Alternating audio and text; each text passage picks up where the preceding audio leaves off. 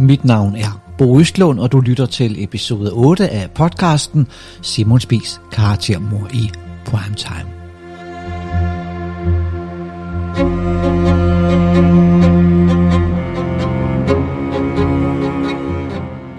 En podcast, som trygtester det er store dokumentar, Spis og Morgenvolddamerne.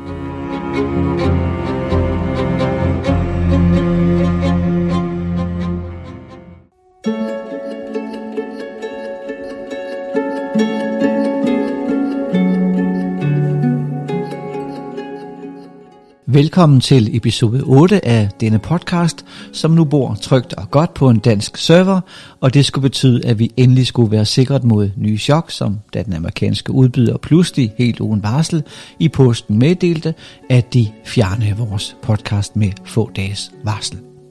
Så vidt jeg kan forstå efter en henvendelse fra producenten af DR-dokumentaren Loud People. Det var et kolossalt chok, som betød, at min ufattelig dygtige og utrættelige hjælper, som også her viste sig at være en af de vigtigste personer i mit liv, måtte knokle i døgndrift for at finde en løsning. Og den har vi nu fundet. Og det i en grad, så vi endda kan imødekomme et af kritikpunkterne fra direktøren for Loud People, Lav Rabia Eriksen, indtil vi får styr på, hvad der er op og ned i denne sag, men mere om det i slutningen af denne episode. Her i episode 8 af denne podcast skal du også høre, hvad der skete, da en bekymret seer af Spis-dokumentaren kontaktede DR med sin bekymring. Du får også beviset på, at direktøren for Loud People og DR's chefredaktør ikke taler sandt, når de fortæller, at dokumentarens hovedvidne ikke vidste, at hun blev optaget til denne podcast. Vi skal snakke om, hvordan man kan manipulere og puste sig op ved hjælp af den måde, man måler seertal på, og sidst, men absolut ikke mindst, får du i denne episode den overraskende historie om direktørlærlingen, som ved et trylleslag blev til en kontorassistent. Det er således masser at gå i gang med. Velkommen til Simon Spis karaktermor i Primetime.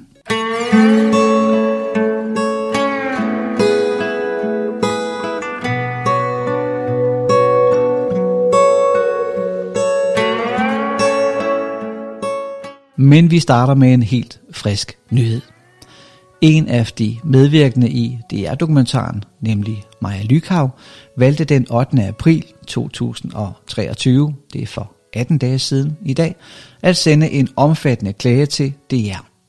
Det var en meget detaljeret klage, som hun og hendes mand brugte mange dage på at forfatte, mens de satte sig ind i såvel reglerne for god presseskik som i DR's eget etiske regelsæt. I Majas klage til DR hedder det blandt andet, citat, på intet tidspunkt under mine interviews blev jeg informeret om, at formålet med programmet var at viderebringe opdigtede, ærekrænkende myter om Simon Spis. Havde jeg vidst, at mine mange år og oplevelser i spisrejser skulle bruges i den sammenhæng, havde jeg næppe medvirket.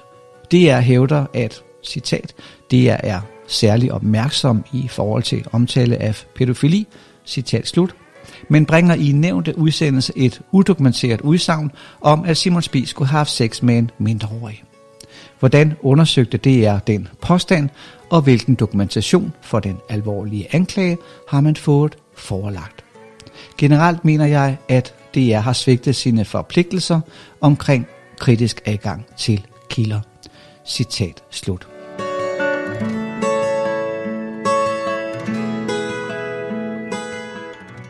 Således skriver Maja Lykhav, som har flere klagepunkter i forhold til DR's benyttelse af kilden Charlotte Fredericia Nielsen. Citat. For det første tyder det på, at hun har modtaget betaling i form af alkohol for at medvirke. For det andet så kræver hendes sygdom, at hun får en særlig beskyttelse, og i dette tilfælde slet ikke burde have været udstillet, som hun blev. For det tredje, så må hendes udsagn med baggrund i hendes sygdom have krævet en kritisk tilgang og burde for eksempel have medført bekræftelse fra andre kilder.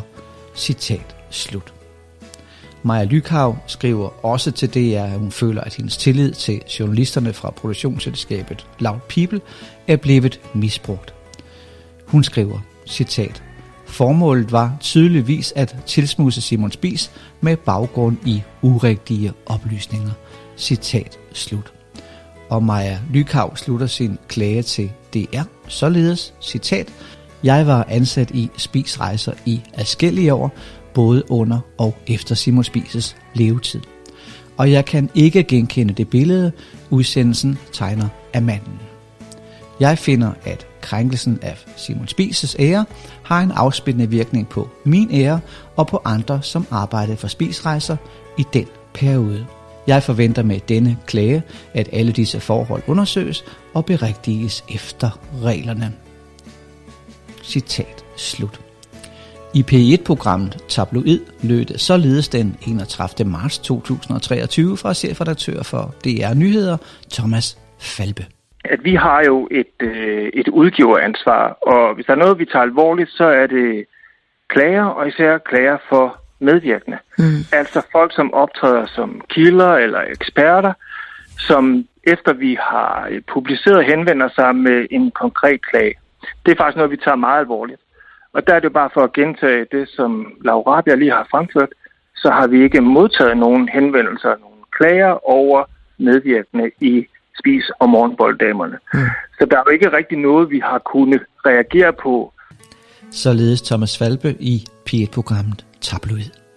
Og i går, tirsdag den 25. april 2023, modtog Maja Lykav så sit længe ventede svar fra Thomas Falbe, chefredaktør for DR Nyheder og det svar var skuffende. De skriver til mig, eller Thomas Falbe skriver til mig, at øh, tak for din henvendelse. Jeg, har, jeg henviser til din øh, klage af 8. april vedrørende DR's øh, program om Spis og Morgenbolddamerne rettet til DR. DR's redaktion kan ikke behandle din klage, fordi fristen for at klage til DR og påstået brud på de presseetiske regler er under, er under 12 uger efter, efter offentliggørelsen jævnfør medieansvarslovens paragraf 34 stykke 3. Din klage vedrører et påstået brud på de presseetiske regler i programmet Spis og Morgenbolledamerne. Programmet blev offentliggjort den 22. august på henholdsvis DR1 og DR-TV og blev sendt, øh, senest genudsendt den 11. september 2022. Øh, fristen er derfor udløbet. DR afviser som følge heraf at realitetsbehandle klagen. MVH Thomas Falbe, chefredaktør DR Nyheder. Så det svar, du... Og så er der en, det er det svar, jeg får, og så får jeg så at vide, jeg kan, hvis jeg ikke er tilfreds, så kan jeg sende det videre til klage, øh, klage til pressenævnet. Ja, og så vidt jeg ved, har pressenævnt også en frist på 12 uger. Øhm, ja, hvad, så vil lige ved det. Ja. Hvad tænker du, når du får et svar, hvor du ikke får noget svar? Øh, jamen det synes jeg, der er, noget, det er en underlig måde at glide af på det. Altså det er jo rimelig useriøst, faktisk. Altså det der, det kan man da ikke behandle folk på den måde, synes jeg. Altså, jeg spørger om noget, og jeg henviser til en masse ting i min klage, og så får jeg bare sådan ingenting, en slud for en slader. Det, det kan man da ikke tillade sig i en seriøs virksomhed. Hvad tænker du så? Fordi det er jo ikke bare dig, der ikke er tilfreds med udsendelsen i. I EU 7-8 stykker, så vidt jeg kan regne mm. ud. Hvad, hvad, ja. Ser du her som en uh, udtryk for, at det er, er ligeglad med, med, med jeres klage, eller hvordan opfatter du det? Ja, det, ja, det, ja, det gør jeg da. Altså, de, de glider fuldstændig af på den. De, de, der, er jo ikke nogen, der er jo ikke noget seriøst svar i det. Jeg får bare at vide, at jeg er for sent på den, farvel. Mm. Det kan jeg jo ikke bruge til noget. De forholder sig ikke engang til det, jeg klager over. Nej. At, at der, altså, der er i en dokumentar omkring øh, Simon Spies er blevet, at han er blevet svinet til på den måde, og at, han, at der er kommet øh, uh, uh, urigtige oplysninger fra øh, nogle af øh, de der medvirkende, som øh, jo har været påvirket under optagelserne, og som, øh, som direkte lyver i udsendelsen. Altså. Mm. Og det er, jo ikke, det er jo ikke tjekket. Altså, der kommer påstande om, at der, der, er, at der er nogen, der har fået brækket arme og sådan noget. Hvor er de mennesker henne? Mm. Altså, det må man jo kunne finde. Ja. Hvis det er det der tilfælde. Altså, der var flere ting, der er blevet påstået i den udsendelse, som ikke passer nogen steder, og det, øh, og, og det har jo en, det ender ud i er, er en stor tilsvining af, af Simon, og det synes jeg, der er totalt øh, i uorden. Altså, det kan man da ikke tillade sig at gøre ved en øh, mand, der er død og ikke kan forsvare sig. Mm. Og det kan man da slet ikke gøre, altså når man har de der egne interne presseetiske regler i DR, at man så lader det glide igennem i deres øh, system. Det, det synes jeg ikke er ordentligt. Og de presseetiske regler, hvad handler de om? Kan du huske dem? Det, det handler jo blandt andet om, at man ikke må tilsvine folk og bagtale dem og sådan nogle ting. Mm. Da du, øh, da du klagede, hvad regnede du der med? Regnede du med at få en øh, stor uddybende forklaring, eller, eller hvad havde du regnet med? Ja, der regnede med, at de havde svaret på min klage. Altså, at de øh, har forholdt sig til den, og måske vil tage den op igen og sige, jamen det her, det, det har du ret i, det, det er en fejl, det vi har lavet her, vi har bragt noget, der ikke er dokumenteret. Så vidt Maja Lykhav. Og lad os så lige vende tilbage til tabloid, hvor Thomas Falbe også sagde dette i sin egen radio.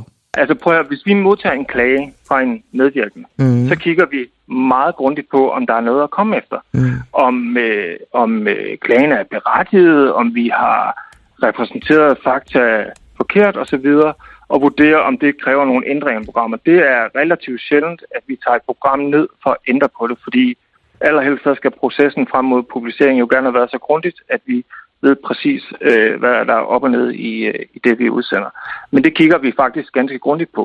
Så spørger du mig, om der har været grund til at gøre det i den her... Øh, det, det, det er sådan, jeg hører spørgsmålet. Ja, altså sådan lige, vi, vi hiver dem lige af det her til, mens vi undersøger det. Ej, det har, vi, altså, det har vi jo på intet tidspunkt fundet anledning til at gøre. Okay. Som sagt, så har vi jo ikke modtaget nogen henvendelser fra medvirkende, som klager over øh, programmerne. Men nu, mindre end en måned senere, lyder svar til de medvirkende, som har klaget til DR, altså således. Citat. DR's redaktion kan ikke behandle din klage, fordi fristen for at klage til DR over påståede brud på de presseetiske regler er under 12 uger efter offentliggørelsen, jævnfører medieansvarslovens paragraf 34 stykke 3. Fristen er derfor udløbet. Det er afviser som følger her af at realitetsbehandle klagen. Med venlig hilsen Thomas Falbe, chefredaktør DR Nyheder. Citat slut.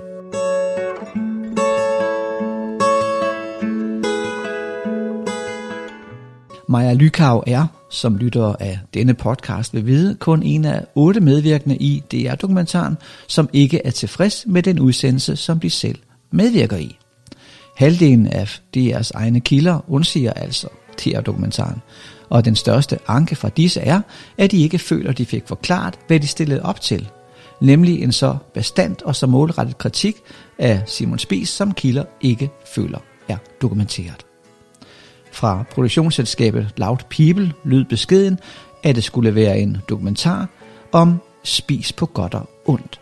Flere af de medvirkende mener også, at deres udsagn er blevet benyttet i en helt anden sammenhæng i dokumentarens meget dramatiske trailer. Hørte du, øh, hørte du tabloid P1-programmet med Thomas ja, Falbe? Ja. Der sagde mm-hmm. Thomas Falbe jo, at han ville tage alle klager meget alvorligt, og det var noget, der lå mig på sinde, hvis nogle af de medvirkende de klage. Du er faktisk medvirkende i dokumentaren. Ja, ja, Hvad tænker ja. du, når du nu får sådan et, øh, et svar, det er bare ærgerligt? Men det er da bare en mand, man ikke kan stole på. Altså, længere er den der ikke. Altså, det der, igen, det der useriøst, han sidder og siger, at man kan klage, og han nok skal tage sig af det. Og så får man bare sådan en her at vide, at man er for sent på den. Og den tabloid udsendelse var jo ikke, at det er jo for 14 dage, 3 uger siden, den blev sendt, så det er jo, det er jo for nylig, han har sagt det. Ja, det er tre uger Og der gjorde han jo ikke opmærk, der gjorde han jo ikke nogen steder opmærksom på, at, at det var ligesom for sent at klage, og det kunne man så bare øh, ja, spille sin tid på, mm. hvis man ville det. Ikke? Det er jo egentlig det, jeg har gjort her, kan man sige. Jeg kan høre, at du, du lyder sådan en blanding af vred og opgivende. Hvad, hvad er du mest? Ja, yeah. jeg, jeg er faktisk ret vred på den, fordi jeg synes, jeg synes ikke, det er i orden, at, at et, at de har bragt den, og to, at de så bagefter er, er der nogen, der kommer og fortæller dem, at der er noget galt her, og det er forkert, det de har, har bragt, og de, øh, der er mange, det er behæftet med mange fejl, og øh, deres etiske interne regler ikke bliver overholdt, altså, og så flyder de bare af på den. Det er som om, de, de ikke vil, øh, de vil ikke høre efter, hvad man siger til dem. Har det ekstra betydning for dig, du selv er en del af udsendelsen? Betyder det noget ekstra? Jamen det gør det jo, fordi jeg er med i en udsendelse, som havde jeg vidst på forhånd, at det var handlet om at svine Simon til på den måde, øh, han er blevet svinet til. Og at, øh, at man har brugt øh, kilder, som ikke er tjekket ordentligt efter, og som er øh, utroværdige, og som er øh, undervejs også øh, påvirket af alkohol, og skal have den til at køre på alkohol, der er jeg ikke, sådan noget vil jeg ikke lægge, sådan, det vil jeg ikke have været medvirkende til. Nej, Nej. ikke. Du skriver i, jeres, eller i, din, i din klage, at du føler, at jeres, jeres ære er krænket. Ja, jeg der arbejder i Spis. Hvorfor det? Fordi at vi ligesom har været en del af noget, som er blevet udskammet på den her måde, det er blevet nu. Det synes jeg da ikke er rart. Altså, ja. Vi bliver fremstillet som nogen, der ligesom har accepteret det, og øh, har accepteret noget, der ikke passer. Så det passer jo ikke alt det, der bliver sagt. Du skriver også, at du føler, at journalisterne har, har misbrugt din tillid. Hvad mener du med det?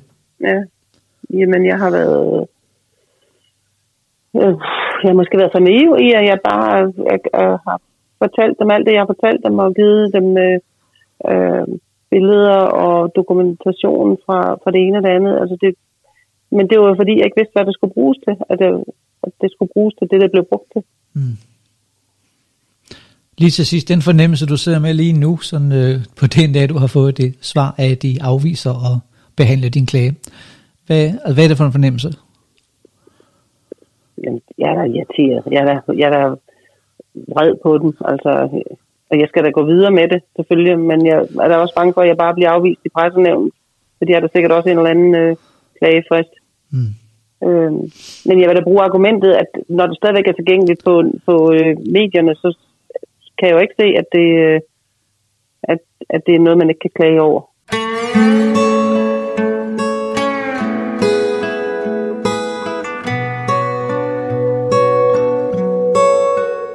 Jeg er personligt noget chokeret over, at DR vælger at behandle en af deres egne kilder i DR's eget program på denne måde. Og at man i øvrigt i nu 47 dage har valgt totalt at negligere, at otte af de medvirkende i dokumentaren, mere end halvdelen af de medvirkende, i denne podcast den 10. marts 2023 stod frem og undsagde dette program, som de selv er en del af. Havde BBC Simon været lige så ligeglad, hvis dette var sket i England? Jeg tvivler. DR agerer her nærmest som om, at disse klager og personer, som føler, de er stillet op på en forkert præmis, ikke eksisterer. Og Thomas Falbes afvisning af overhovedet at svare, hvad han jo let kunne have gjort, klagefrist eller ej, kunne indikere, at DR er ligeglad med de vedvirkende kilder i deres egen dokumentar. I øvrigt oplyser Maja Lykav, at hun nu har lavet en Facebook-gruppe med titlen DR skal fjerne spis, og morgenbolddamerne og undersøge den. Hun fortæller også, at hun har lavet en underskriftsindsamling i et sidste forsøg på at få DR til at tage hendes kritik alvorligt.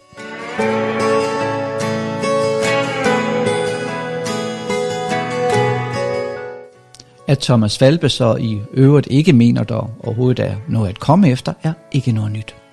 I Frihedsbrevets artikel den 12. april 2023 lød det nemlig blandt andet således. Citat. Falbe undrer sig over, at kritikpunkterne fra Bo Østlund bliver ved med at dukke op, selvom de ifølge Falbe efterhånden er blevet tilbagevist flere gange. Og så siger Falbe, det svarer jo til at kaste et lort på nogen, og så få dem til at svare på, hvorfor de lugter. Så bliver man nødt til at kigge på præmissen. Er der noget i den konkrete kritik, det har jeg ikke set endnu. Citat slut. Og så spørger journalisten fra Frihedsbrevet, er der noget af alt det her, der har givet dig anledning til at overveje jeres arbejde med Spis dokumentaren? Og så svarer Thomas Falbe. Der er ikke nogen af de konkrete kritikpunkter eller anklager, som jeg finder berettiget. Hvis der var det, ville vi jo kigge på den og enten ændre indholdet eller beklage, hvis vi har begået en fejl men det har vi ikke fundet endnu. Når de konkrete anklager bliver tilbagevist, så må kritikken tiltalende jo også bortfalde, siger Falbe til Frihedsbrevet. Og helt samme holdning anlagde DR's øverste chef i øvrigt også i tabloid på P1 den 31. marts 2023. Hvordan har du det med, at der bliver rejst en så, øh, vi kunne sige, bredspektret kritik af et, et DR-program, som, øh, som vi har hørt her fra Bo Østlund? Nu synes jeg sådan set, du bliver ved med at lægge den præmis, som Bo Østlund forsøger at etablere til grund for, at der er noget at komme efter. Og det synes jeg jo, Laurabia sådan punkt for punkt meget grundigt har redegjort for, at det er faktisk lidt svært at få øje på. Og den opfattelse, den deler jeg jo sådan fuldstændig i forhold til det faktuelle. Det er jo noget, vi er i tæt dialog om med, med Laurabia og hans øh, firma, både undervejs i produktionen og efterfølgende, efter vi har publiceret. Øhm, så jeg forstår egentlig ikke helt, at vi bliver ved med at lægge til grund, at det er rigtigt, når alt det, der kommer frem, faktisk sådan helt faktuelt kan tilbagevises. Det er mm. bare for at svare på det konkrete. Så det synes jeg er lidt underligt, at du bliver ved med. Et spørgsmål er også, hvis der kommer kritik, og jeg sidder ikke her og skal afgøre, om det er rigtigt eller forkert, det, det er jo faktisk fuldstændig ud af stand til. Jeg stiller bare spørgsmål, Thomas den, Nej. Nej, det er faktisk ret vigtigt, Marie-Louise. Du bliver ved med at lægge til grund, at den præmis, som Bo Østlund etablerer, er rigtigt, og dermed kan kritikken og diskussionen om det her fortsætte.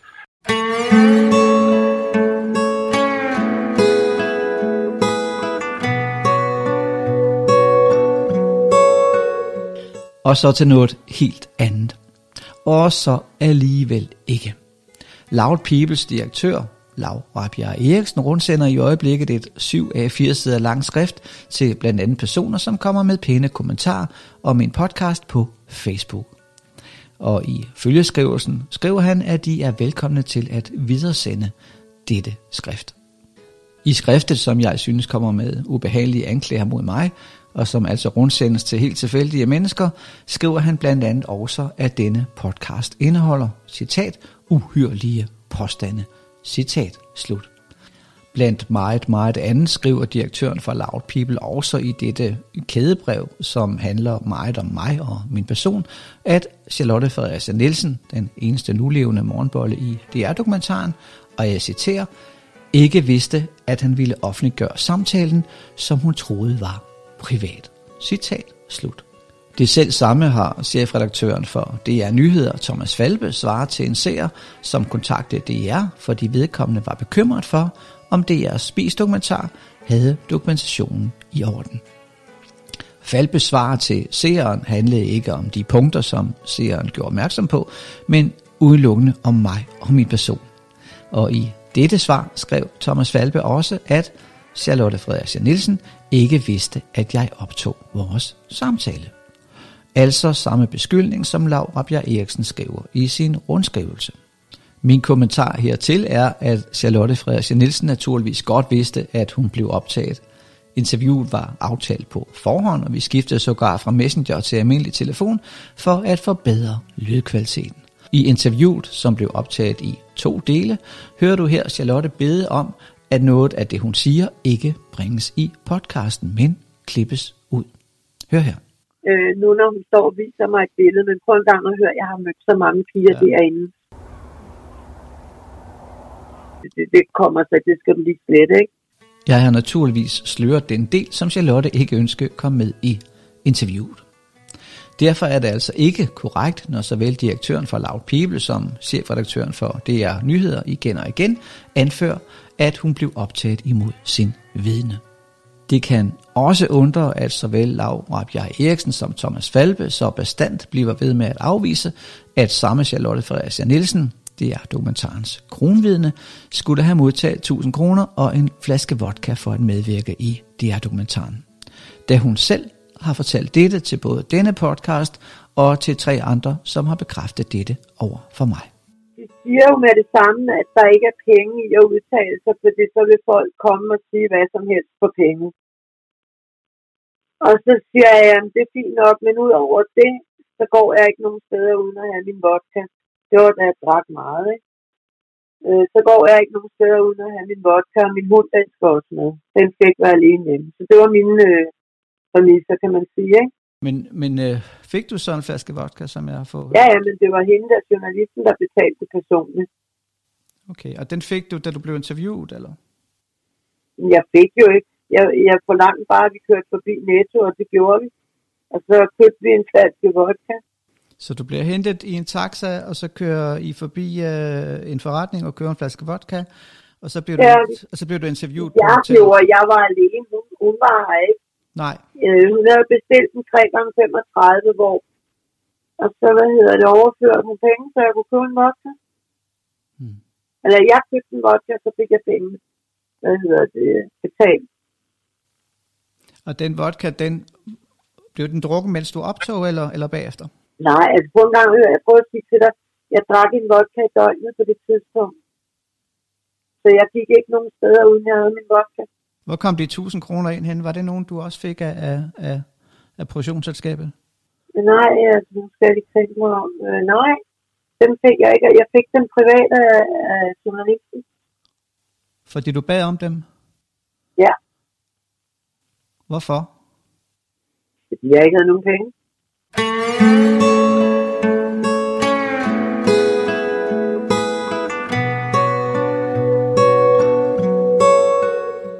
Denne udtalelse fra Charlotte Fredericia Nielsen, som du netop har hørt, undsiger direktøren for Loud People i artiklen i Frihedsbrev den 12. april, hvor han sender dette skriftlige svar til journalisten, som spørger om Charlotte, nu efter at have trukket sin udtalelse tilbage to gange, stadig kan regnes som en troværdig kilde. Hertil svarer Lav Rabia Eriksen. Citat. Charlotte, der sagde til Bo Østlund, at hun blev betalt med vodka og 1000 kroner for at medvirke, inden hun trak sin udtalelse tilbage, er stadig en troværdig kilde, mener Rabia Eriksen. Der forholder sig til, hvad de og ikke Bo Østlund har fået at vide af Fine. Han afviser, at de har betalt hende for at medvirke. Citat slut.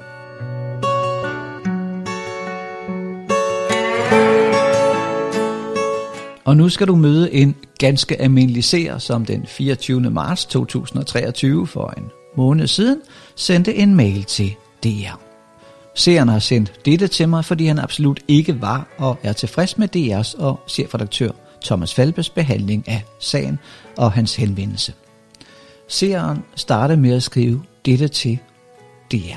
Citat. Jeg har netop hørt podcastserien Simon Spis, karaktermor i Primetime. Jeg har absolut ingen part i sagen og kender ingen involverede.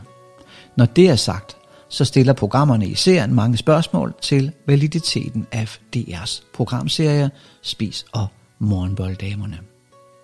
Hvis bare enkelte af påstandene er rigtige, så blotlægger det, hvad jeg vil kalde en råden kultur i DR, og ikke mindst deres samarbejdspartnere. Det gør mig helt utrolig ked af det, da DR bør være et fyrtårn for solid journalistik. Jeg håber derfor, at DR er voksne nok til at tage til genmæle og tilbageviser samtlige påstande. Det gør mig helt utrolig ked af det, da DR bør være et fyrtårn for solid journalistik. Jeg håber derfor, at DR er voksne nok til at tage til genmæle og tilbageviser samtlige påstande. For mig som udenforstående virker dokumentationen i podcasten noget mere solid end det, som DR fremlægger i sin serie.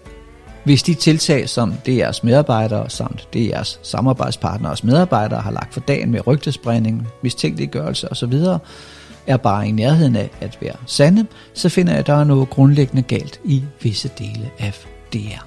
Citat slut, og sådan lød altså seerens henvendelse til DR.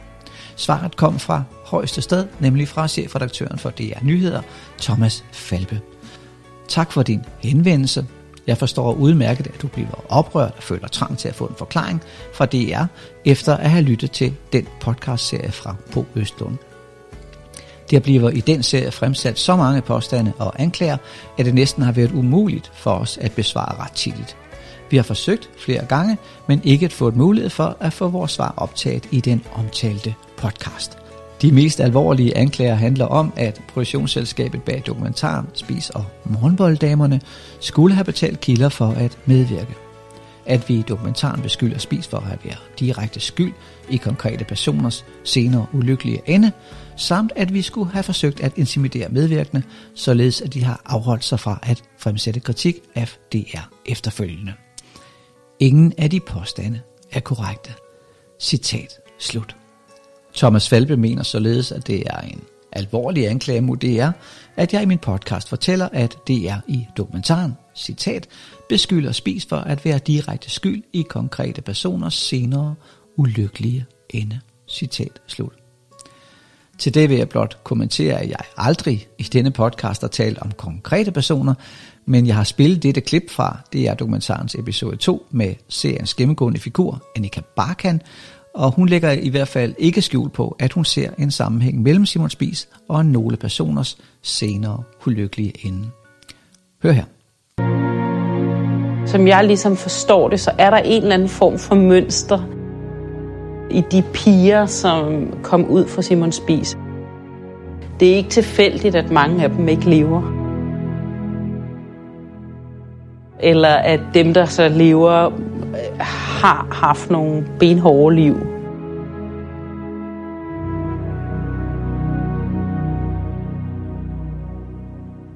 Og apropos anklager, så kaldte chefredaktøren for DR Nyheder, Thomas Falbe, i Ekstrabladet den 23. august 2022, Simon Spies for, citat, seriekrænker og misbruger af børn. Citat slut. Slutligt vil jeg blot knytte en kommentar til dette, som Thomas Falbe også skriver til serien, og som både han og Laura Bjerg Eriksen har gentaget i flere omgange.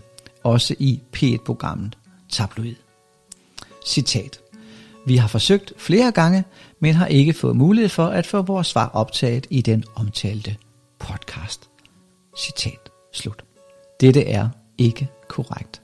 DR fik faktisk mulighed for at besvare de spørgsmål, som blev rejst i episode 1 omkring Charlotte Fredericia Nielsen som følsom kilde, efter at Charlotte fortalte til mig, at hun drak en flaske vodka om dagen på det tidspunkt, hvor dokumentaren blev optaget, og at hun modtog en flaske vodka og 1000 kroner for at deltage i den.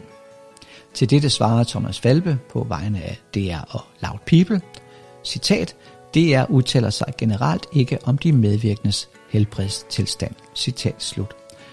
Og så var den diskussion jo ligesom lukket. Næppe havde DR og Loud People dog modtaget mine spørgsmål til den første episode, før Charlotte Fredericia Nielsen kontaktede mig med beskeden om, at hun alligevel ikke ønskede, at mit interview med hende blev bragt. Det var et ønske, som jeg desværre ikke kunne imødekomme, og som DR også hver eneste dag må fortælle sine kilder, at de ikke kan imødekomme. Men efter denne og flere andre episoder, hvor medvirkende i min podcast før og efter deres medvirken er blevet kontaktet og har følt det som et ubehageligt pres, har jeg tilbudt DR at kommentere uredigeret på hver enkelt podcast i den efterfølgende episode af min podcast. Men dette har man ikke ønsket at gøre brug af. Det synes jeg er ærgerligt, for det vil kun gøre denne podcast mere interessant. Mit tilbud om dette blev fremsat igen over for Loud People, og det er så sent som den 18. april, altså i sidste uge, og svaret lød, at man ikke ønskede at gøre brug af dette.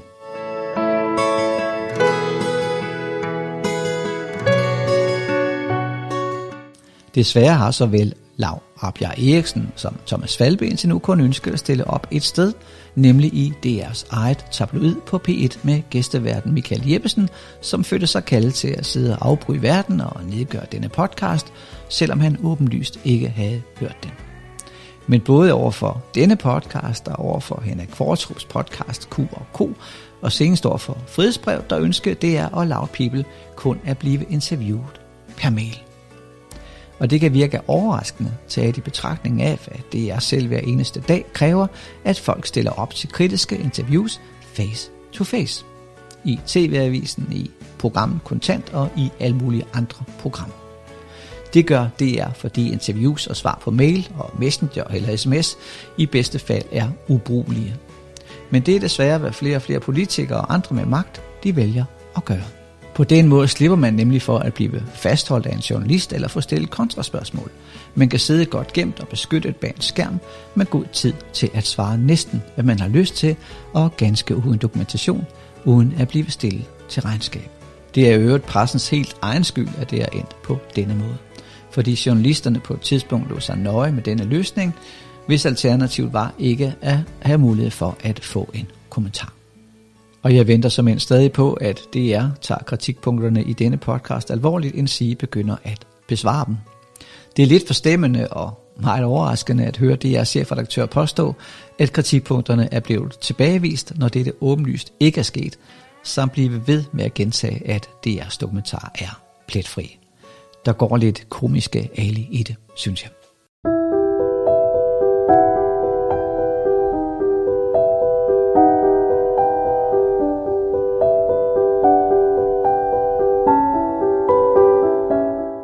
Også da Frihedsbrevet lavede en artikel den 12. april 2023, betingede Loud Peoples direktør Lav Rabia Eriksen og Thomas Falbe fra DR at svare på mail. I dette mailinterview var der dog en interessant og overraskende oplysning, som dukkede op til overfladen i svarene fra Lav Rabia Eriksen. Nemlig da direktøren for Loud People fremsendte en dokumentation, der viser, at Liselotte Briden, der var en af de hårdeste kritikere af Simon Spies i DR-dokumentaren, rent faktisk arbejdede i Spis rejser i et år fra november 1975. Det er første gang, at dette har været muligt at dokumentere, for Liselotte har aldrig ønsket at fortælle mig om sin ansættelse, end sige dokumentere, hvad hun lavede i Spis rejser. Meget overraskende afslører dette nye dokument da også, at Liselotte, som dengang hed Lundsgaard, ikke arbejdede som direktørlærling, men som kontorassistent i produktionsafdelingen. Altså en helt anden stilling. I artiklen i Frihedsbrev, der hedder det, citat, efter at være blevet konfronteret med, at dokumentationen placerer Liselotte som kontorassistent i produktionsafdelingen, og altså ikke direktørlærling, fastholder Lav Rabia Eriksen over for Frihedsbrevet i et nyt mailsvar, at Liselotte blev ansat som direktørlærling. Citat slut. Og Lav Rabia Eriksen skriver tilbage i sit mailsvar til Frihedsbrevet. Citat.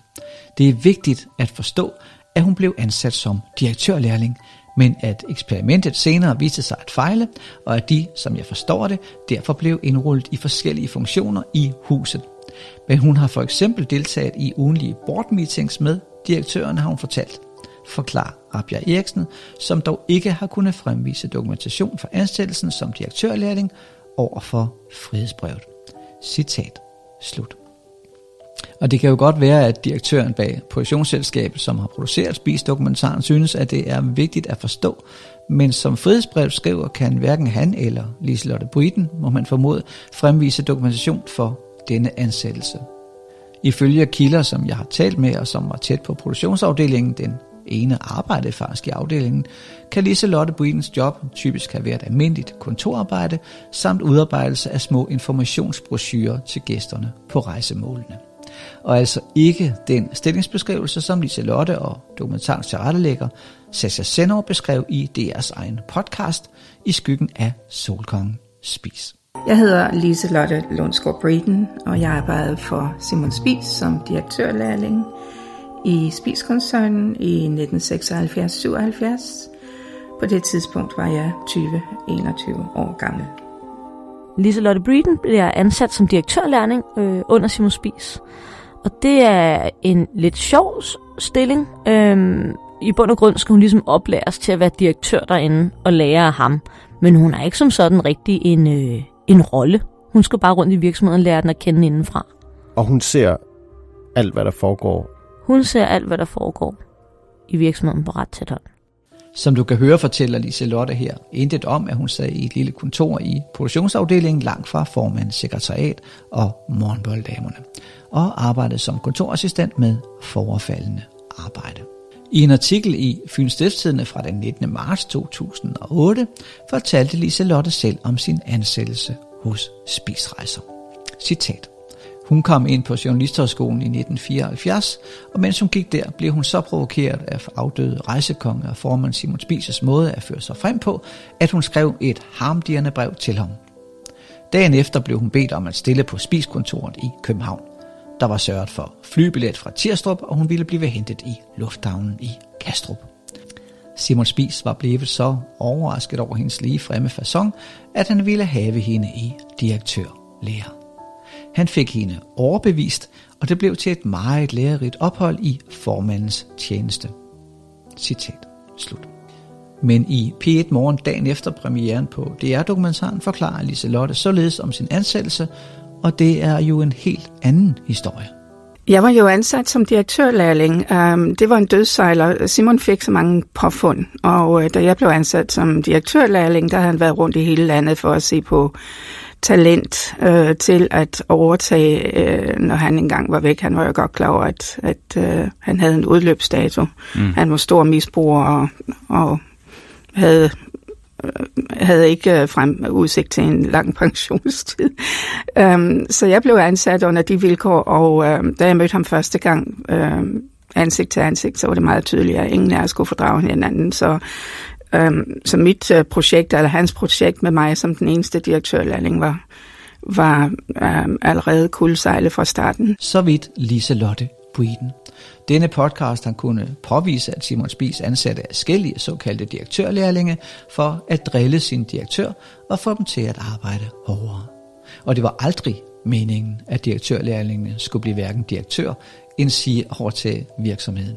Simon Spies ønskede jo netop at gifte sig og finde en arving for at slippe for at betale den afgift, som vi har betydet lukningen af Spies rejser. Det lyder heller ikke plausibelt, at Simon Spies nogensinde ville ansætte en person, som man ikke kunne fordrage, som hun siger, Liselotte. Det fortæller personer, som var tæt på Spis, da han levede. De centrale kilder fra dengang, som jeg har talt med til denne podcast, kan i øvrigt heller ikke på nogen måde genkende, at en direktørlærling senere skulle ende som kontorassistent, og at det ikke ville fremgå af en anbefaling. Det ville være helt naturligt, og som frihedsbrevet anfører, kan Loud People ikke dokumentere, at Liselotte var ansat som direktørlærling, men kun som kontorassistent. I øvrigt var de ugenlige board meetings, som Laura Bjerg Eriksen henviser til i sit svar til et nyhedsbrevet, ikke eksisterende af den simple grund, at der ikke var bestyrelsesmøder i Spisrejser. Spisrejser havde nemlig ingen bestyrelse. Spisrejser var et privat ejet selskab og ene ejet af Simon, altså ikke et AS. Flyselskabet Conair var et AS, men ikke rejsevirksomheden. Så hvordan Lise Lotte skulle have deltaget i board meetings, som Laura Bjerg Eriksen forklarer frihedsbrevet, er lidt af en gåde. En højt placeret ansat i spisrejser i 1975 og 76 har heller aldrig set Lise Lotte til nogle af de møder, som havde navnet Teknisk Rejsebyråmøde. Det var afdelingsmøder og ikke bestyrelsesmøder. Og stadig er det jo ikke på nogen måde bevist, at Lise Lotte sad og trøstede grædende morgenbolledamer i kantinen. Ikke en eneste af de mange, jeg har interviewet til den tredje episode af denne podcast, har set eller oplevet dette. Og ingen mindes at have set Liselotte i kantinen. Heller ikke kvinden, der i en lang, lang årrække havde den daglige drift af kantinen og var der hver eneste dag. Heller ingen som helst har kunnet bekræfte Liselotte Buines anklager om, at Simon Spies behandlede pigerne værre en hunde, men som kaniner. Ikke engang Charlotte i sine udtalelser til DR-dokumentaren, som hun i denne podcast har taget afstand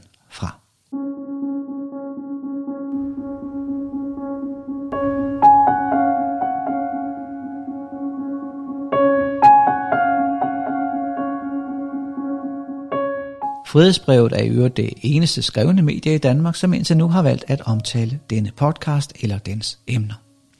Alle andre medier er lige så tavse som Simon Spises grav i Hørsholm, hvor Spis har ligget i 39 år.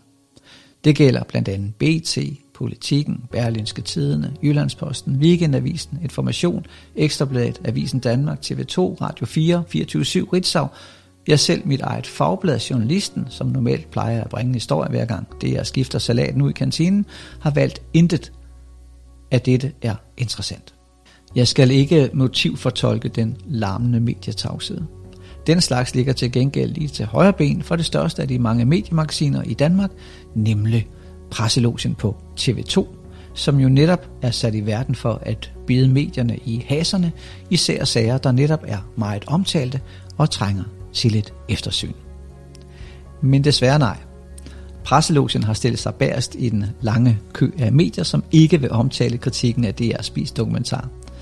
Med en i mine øjne mærkværdig og egentlig også ganske selvmodsigende begrundelse på adskillige forspørgseler. Redaktøren for Presselogien skriver nemlig til mig i en mail, og jeg citerer, citat, jeg har været væk fra redaktionen i en lille måned, men kan se, at din podcast har været genstand for stor debat i både DR og på Ekstrabladet, hvorfor jeg springer over. Citat slut. Dette svar er bemærkelsesværdigt og næsten sjovt i sin selvmodsigelse, for dermed definerer Presselogen på TV2 nemlig sig selv som et mediekritisk magasin, som ikke vil behandle sager, hvis de har været omtalt i medierne. Min undren skyldes naturligvis, at samtlige medier, som jeg lige har nævnt, og en masse andre, i dagene omkring premieren på Spis-dokumentaren på baggrund af indholdet i Spis og Morgenbolddamerne, bragte uendeligt mange artikler og ledere og anmeldelser, interviews og programmer i radio og tv. Det er det helt ukritisk og uden at faktatjekke indholdet i DR-dokumentaren. Også presselogen havde tre meget begejstrede chefredaktører for BT, Politik og Jyllandsposten i studiet, hvor de store roste DR-dokumentaren og nu vil den samme presseloge så ikke se på kritikken af den samme dokumentar.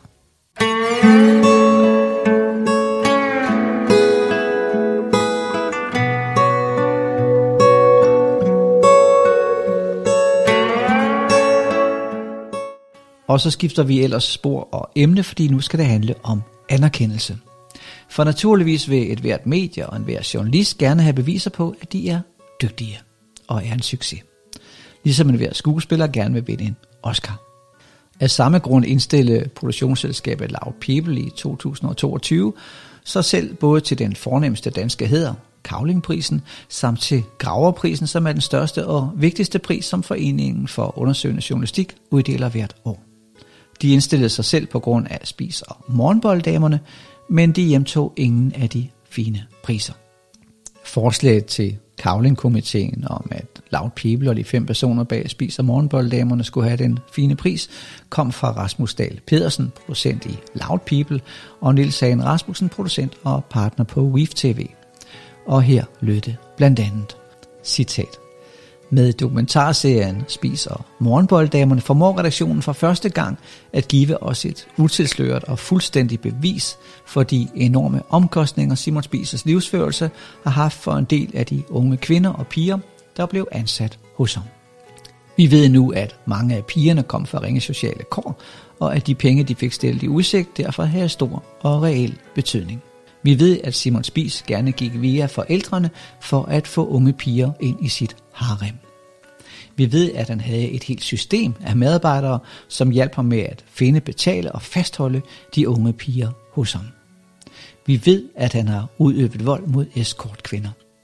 Og vi ved nu, hvilken skæbne der ventede en del af de piger, der fik jobbet som morgenbolddame. Flere kilder udtaler sig for første gang og med vedholdenhed, nysgerrighed og hvad der i nogle tilfælde føles som beundringsværdig tålmodighed, giver journalisterne bag programserien plads til både offrene og de mennesker, der direkte eller indirekte har været medvirkende til, at Simon Spies kunne opretholde sin position i samfundet. Med forbindelig vedholdenhed og klassisk journalistisk gravearbejde har holdt fundet de rigtige historier og overbevist de rigtige kilder om vigtigheden af at få deres version fortalt. Samtidig har de med overbevisende brug af både arkivmateriale og nye optagelser formået at skabe en stærkt engagerende tv-fortælling. Citat slut. Som lyttere af denne podcast, du lytter til nu ved vide, mener jeg ikke, at dokumentaren har bevist, hverken at pigerne kom fra ringe sociale kår, at spis gik via forældrene, at Spis havde et helt system af medarbejdere, som hjælper med at finde pigerne, eller at han har udøvet vold mod hverken eskortkvinder eller morgenboldkvinder. Eller nogle af de mange andre anklager, som der fremkommer i DR's dokumentar.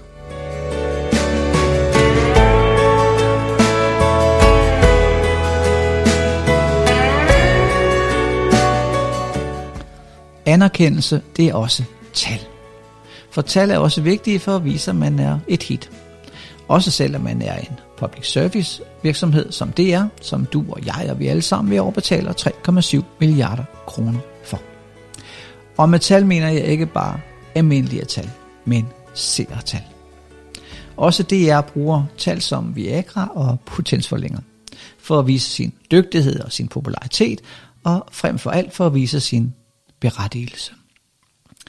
Den 28. marts 2023 for en lille måned siden inviterede DR til den årlige udgave af den såkaldte Producenternes Dag, hvor DR i DR Koncerthuset indvidede landets producenter i sin strategiske retning for de forskellige genrer med fokus på efterspørgsel i 2024.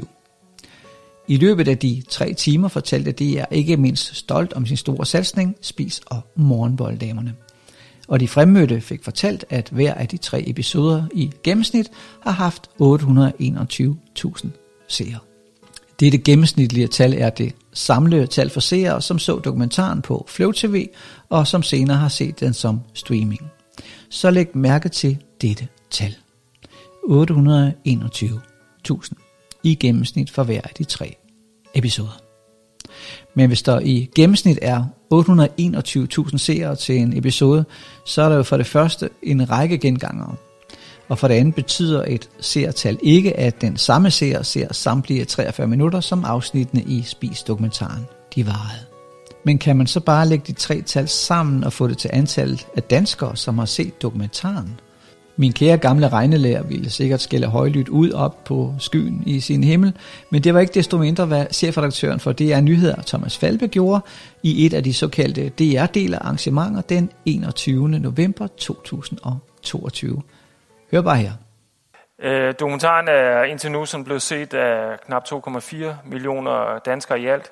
Naturligvis er Spiser Morgenbolddamerne ikke set af 2,4 millioner danskere. Men hvor mange har så set dokumentaren? Og hvor meget har de set? Jeg har spurgt øh, landets førende eksperter på området, de her Nielsen Media Danmark, og det er dem, som måler tallene også for DR. Og svarene er naturligvis både interessante og lidt forvirrende, men øh, lad os prøve. Ifølge Lene Tapgaard, som er Senior Client Service Analyst, så er DR's tal ganske korrekte, og det er de, fordi det er de tal, som anses for de officielle i markedet. I gåsøjne, de officielle i markedet. Og for en uge siden, i midten af april 2023, så lød tallene for de tre episoder således.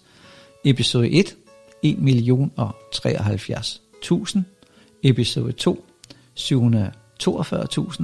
Og episode 3, 649.000 og det giver så et gennemsnit på 821.333 seere per episode. Og det er også det tal, som det er præsenteret på producenternes dag. Som det fremgår af tallene, har dokumentaren tabt pusten undervejs og mistet allerede en tredjedel af seerne efter den første episode og endnu flere i den tredje episode. Det er derfor ikke så mærkeligt, at det er fortæller om et gennemsnitligt antal seere, eller lægger tallene sammen.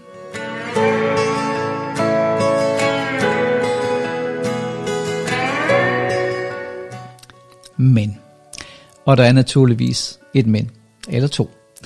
For det første så regnes seer helt ned til tre år med i målingen, fordi det er den yngste alder, som Nielsen måler. Og det betyder altså, at vi i tilfældet med Spis og Morgenbolddamerne allerede kan fraregne et antal personer, som tilfældigvis blot var i stuen eller ved siden af, da dokumentaren blev set, og som var meget små. Så langt, så godt. Og så skal du ellers holde tungen lige i munden.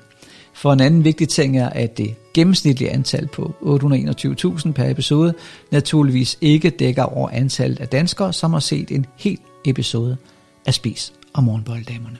Nielsens tal viser, at det reelle antal seere, som har set dokumentaren til ende, eller i hvert fald set 40 minutter af de 43, er henholdsvis episode 1 684.000, episode 2 461.000 og episode 3 423.000. Det giver et gennemsnit på 523.000 seere og ikke 821.000. Disse seere har altså skulle se hver af de tre episoder til ende. I hvert fald har de skulle se plus 40 minutter, men da hver episode var 43 minutter, så er det nok ganske dækkende. På den måde ekskluderer man naturligvis også en række mennesker, som måske har set en stor del af programmet. Og Nielsen Media Danmark pointerer, at dette ikke er en gængs måde at anskue seertal på, fordi man normalt ønsker at inkludere seere, der har set forskellige længder af et program.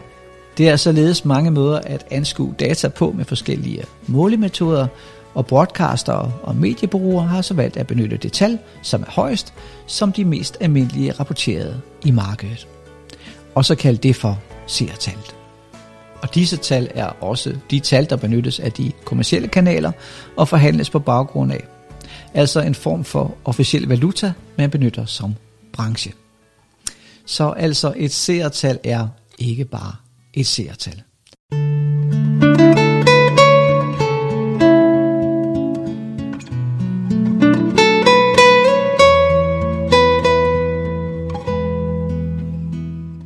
Vi nærmer os lige så stille slutningen på denne 8. episode af podcasten Simon Spis, karaktermor i primetime.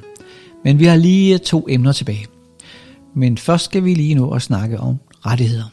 For i den 7 af 4 sider lange skrivelse, som Laura Bjerg Eriksen, direktøren for Loud People, til Sydlande rundsender til folk og beder om at sende videre, der skriver han blandt andet til disse tilfældige modtagere, at jeg ikke har tilladelse til at afspille Loud Peoples tv- og podcast-serie, som Loud People har copyright til, som han anfører.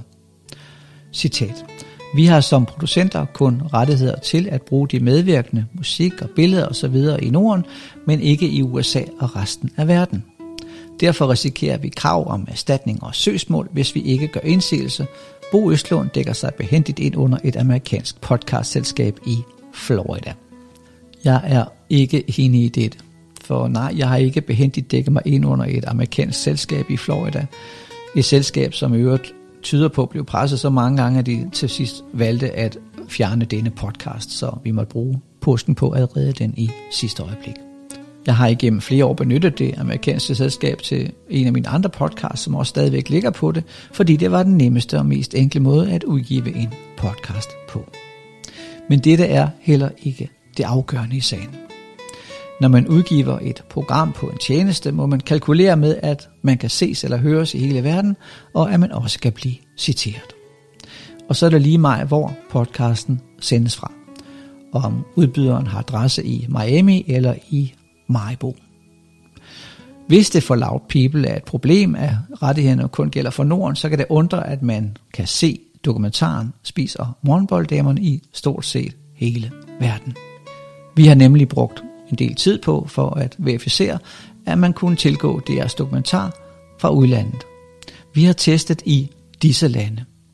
Danmark, Sverige, Norge, Tyskland, Spanien, Sydafrika, Sydkorea, Hongkong, Australien, Kanada, USA og Colombia. Testen viser, at spis- og morgenbolddamerne kan tilgås fra hele verden, uden at man skal verificere, at man er dansker. Og den er således ikke begrænset til hverken Danmark eller de nordiske lande. Så hvis Loud Peoples direktør fastslår, at man har problemer med rettigheder, som kun gælder for Norden, så forstår jeg ikke dette Umiddelbart vil jeg også mene, at det er DR, som denne podcast citerer fra, helt inden for citatreglerne, og ikke for loud people. Men indtil dette er afklaret, har vi indtil videre faktisk valgt at lytte til Lav Opjar Eriksens kritik og sikre os, at denne podcast indtil videre kun kan høres i de nordiske lande. Interesserede lyttere i resten af verden kan ikke længere lytte til den. Dette kan vi kun teknisk gøre, fordi denne podcast nu ligger på vores egen server, ellers havde det ikke været muligt. Hvis det senere viser sig, når vi har fået undersøgt dette helt til bunds, at vi ikke behøver at begrænse podcasten til de nordiske lande, ja, så lukker vi selv sagt op, så alle har glæde af den igen i hele verden. Og imens vi venter, og vi altså lytter til Lav Rebjerg Eriks ønsker om ikke at kunne lytte sig uden for Norden, vil jeg til gengæld blive super glad, hvis direktøren for Loud People vil kontakte Spotify og bede dem om at lægge episode 4 tilbage, hvor den hører hjemme. Efter at Lav Rebjerg Eriksen den 28. marts kontaktede tjenesten og fik den fjernet. Det er i episode 4, at hele syv eller halvdelen af de medvirkende i Loud Peoples og er dokumentar af forskellige årsager undsiger den udsendelse, som de selv er en del af. Spotify Content Protection skrev den dag den 28. marts til mig. Vi har modtaget en klage fra Lav Rabia Eriksen, Loud People APS, om at følgende indhold krænker Loud People APS immaterielle rettigheder worldwide. Episode 4 var 1 time, 18 minutter og 24 sekunder, og 2 minutter og 24 sekunder af episoden er klip fra DR-dokumentaren bragt ganske efter reglerne om citatret. Det svarer til 1,9% af DR-dokumentaren.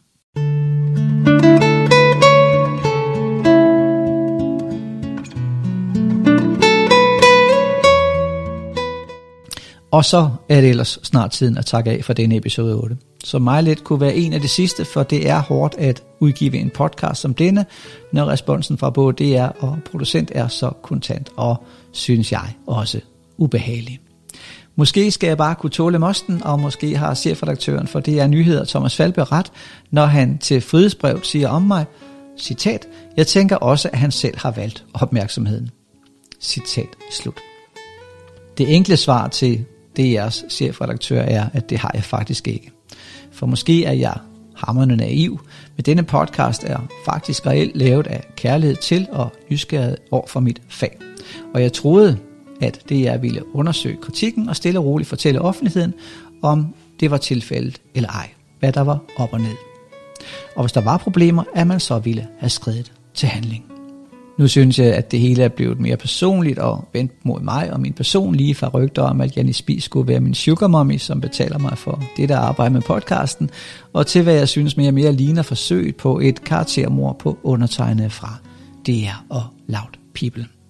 Nu er jeg en gammel mand med brede skuldre, men min største frygt er faktisk, at andre freelancejournalister, som i fremtiden måtte få lyst til at lave en lignende tryktest af DR's arbejde, de nu lader være fordi de her har kunnet se og høre, at der er en høj pris at betale. Og det vil være rigtig, rigtig ærgerligt for alle.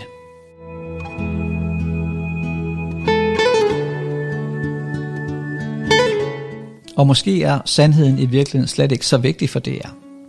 I forbindelse med, at Spis-dokumentaren udkom, udgav DR en fortælling i ord og billeder på både DR.dk og på de sociale medier, men storyen havde et utal af fejl.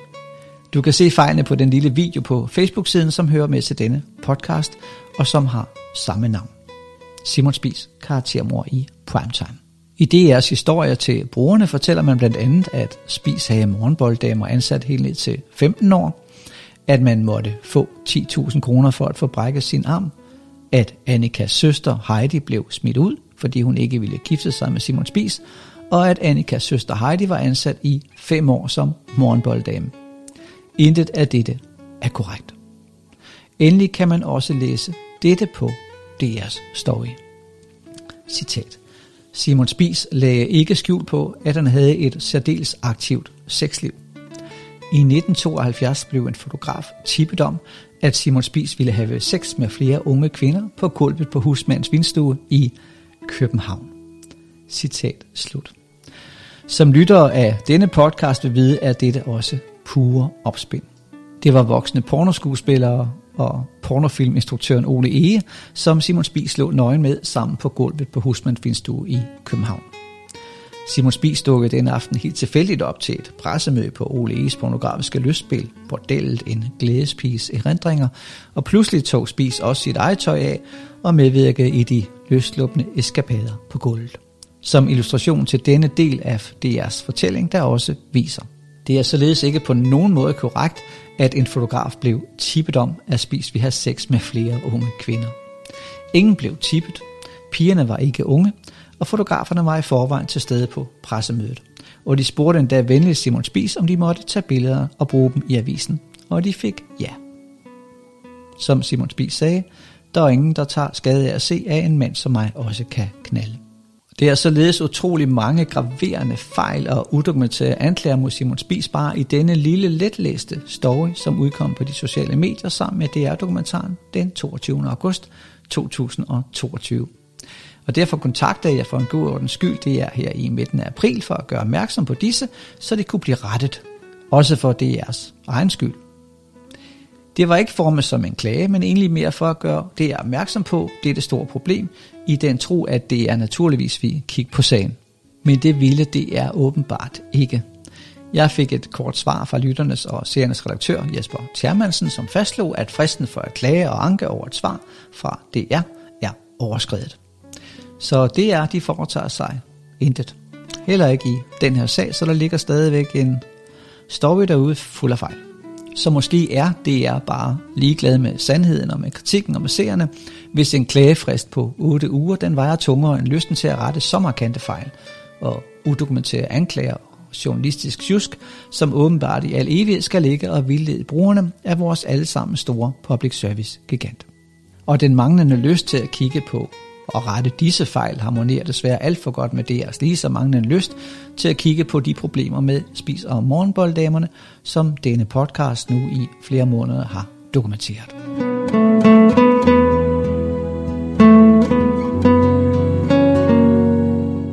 Også andre DR-artikler i forbindelse med udgivelsen af Spis-dokumentaren har været problematiske.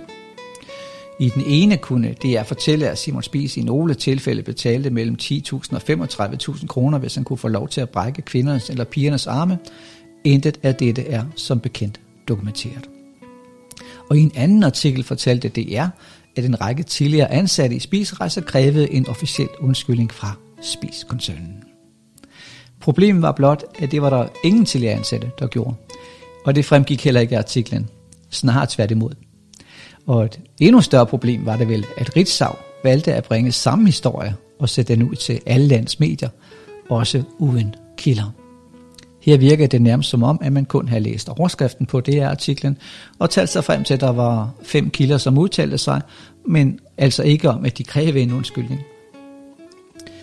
Ritzau fastslog i sin artikel den 21. august 2022, citat, på baggrund af dokumentaren kræver en håndfuld af de tidligere ansatte en undskyldning fra den nuværende spis-koncern. Citat slut. Heller ikke denne artikel havde nogen angivelse af kilder, som ønskede en undskyldning. Men straks blev den nuværende ledelse af spiskoncernen naturligvis bedt om at forholde sig til dette ønske, som ikke fandtes. Men hvordan kan så noget ske? Fra redaktionschef Martin Darling på Ritzaus Bureau har jeg fået dette mailsvar, og jeg citerer. Vores journalist kan huske, at oplysningerne efter alt at dømme stammer fra en DR-artikel.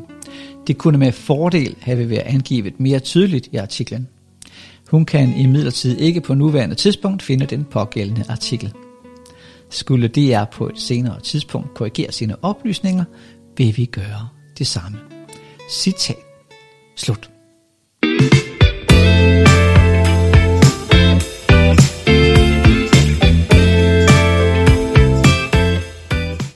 Har du en idé eller en holdning til podcasten, eller har du arbejdet i spisrejser i perioden fra midten af 1960'erne og frem til Simon Spis døde i 1984, og ligger du inde med spændende viden, så send en mail til kontakt kontakt med K og hederhild staves H-E-A-T-H-E-R hillhederhild.dk eller skriv en besked på den Facebook-side, hvor du også vil kunne se masser af det materiale, som henvises til i podcasten. Facebook-siden hedder, som podcasten du lytter til, Simons Bis, bindestreg, karaktermor i primetime. På Facebook-siden vil du også kunne se en masse artikler og dokumenter og fotos, samt en masse ekstra bonusmateriale produceret som små filmklip. Så giv siden et like og sørg for at få besked, når der sker nyt på den.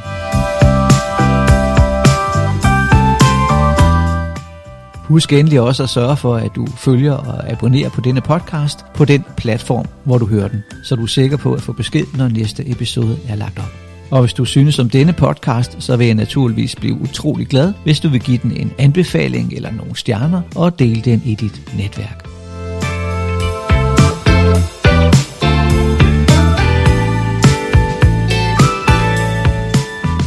Simon Spies karaktermor i Primetime er produceret og tilrettelagt af Bo Østlund, og det er også mig, som her siger tak for interessen, på gensyn og fortsat god dag.